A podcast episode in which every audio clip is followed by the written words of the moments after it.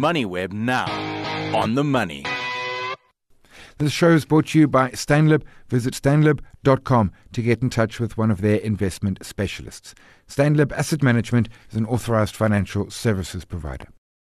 Chatting with Peter Wharton-Hood, CEO for Life Healthcare. Results for year in September, revenue up 10.3%, full year dividend 44 cents, that's up 10%, and then normalized earnings per share up 11.4%. HEPS from continuing ops off 4. Peter, appreciate the time. Strong local paid patient days. Is this a return to sort of post pandemic normal, or are you picking up some market share here?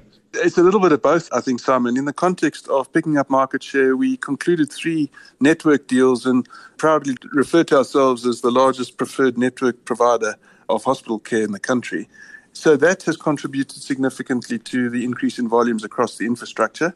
And yes, the normalization of the case mix would suggest that we're returning to pre COVID type levels. But that's always a very difficult forecast to make. I don't stand behind it, I just mainly make an observation. The network deals, I mean, what sort of duration are they typically? I mean, is it an annual review process or what's the process there? Typically, they're three year deals. Okay. And that allows us to cement ourselves into a position where we've gained some market share, gained incremental volumes, and off the back of that, use the volume throughput in the hospital complexes to design and deliver new value based care products, which we think will make us even more competitive. What sort of occupancy levels are you running at your hospitals at this point? Our ICUs are north of 80%. In aggregate for the year, we've reported a 68% occupancy across the hospital complexes. But across our total complexes, including rehabilitation and mental health, it's just nudging just north of 70. Okay, those are chunky numbers. What about input costs? I mean, certainly this has been a year of inflation. Certainly, I can't imagine that medical has been escaping inflation. How have you been managing inputs? Well, the most important driver of our cost base is our nursing costs. Mm-hmm. They are absolutely vital to the operations of the hospitals, and typically they've enjoyed greater than CPI inflation adjustments. So our cost base has been under pressure, and uh, responsibly so. In addition to which, we've taken some hits with increased electricity costs, diesel costs as a result of load shedding were probably the most significant items to report. We've also spent far more on technology as we've modernized the infrastructure as a modern healthcare company is required to do. Mm-hmm. But I think those are the key parts of the cost driver base. Nursing skills. I mean, there's been a lot of talk around a skills shortage in South Africa in many areas. One of them certainly healthcare, certainly in nursing. Is that creating a pain point for your operations? not only does it create a pain point for us and all other healthcare providers, but it is the forward looking piece of that statement that is absolutely worrisome. Mm-hmm. South Africa, like the rest of the world, is short of nurses. And if the ambition statement around delivering NHI is to be true, then we need more nurses and we need them fast. In addition to which, we look in the telescope and you can see a shortage of doctors on the horizon as well. So, access to sufficient skills and the specialized skills is critical in healthcare. And it's a problem that has to be taken seriously. And we have voiced our frustration at not being allowed to train enough nurses, and we will not stop talking about it. We have to be permitted to train more nurses. South Africa has to train more nurses. You mentioned globally. I mean, this is more, it's a huge problem locally, but it's, it's a global issue as well. Just healthcare professionals are in short supply. Absolutely. Whether I'm traveling in the United Kingdom, the United States, everyone goes back to the same common denominator in the conversation. We are short of nursing skills. We need more. You mentioned load shedding a moment ago. I mean, in hospitals, load shedding is critical. If my burger joint power goes off, they can manage. Not so much the case in hospitals. Are you almost insulated from load shedding at this point now when it happens? Well, not insulated on the basis that the grid doesn't go down, sure, sure. but we've got sufficient alternatives in all our hospital complexes have at least uh, two diesel generators.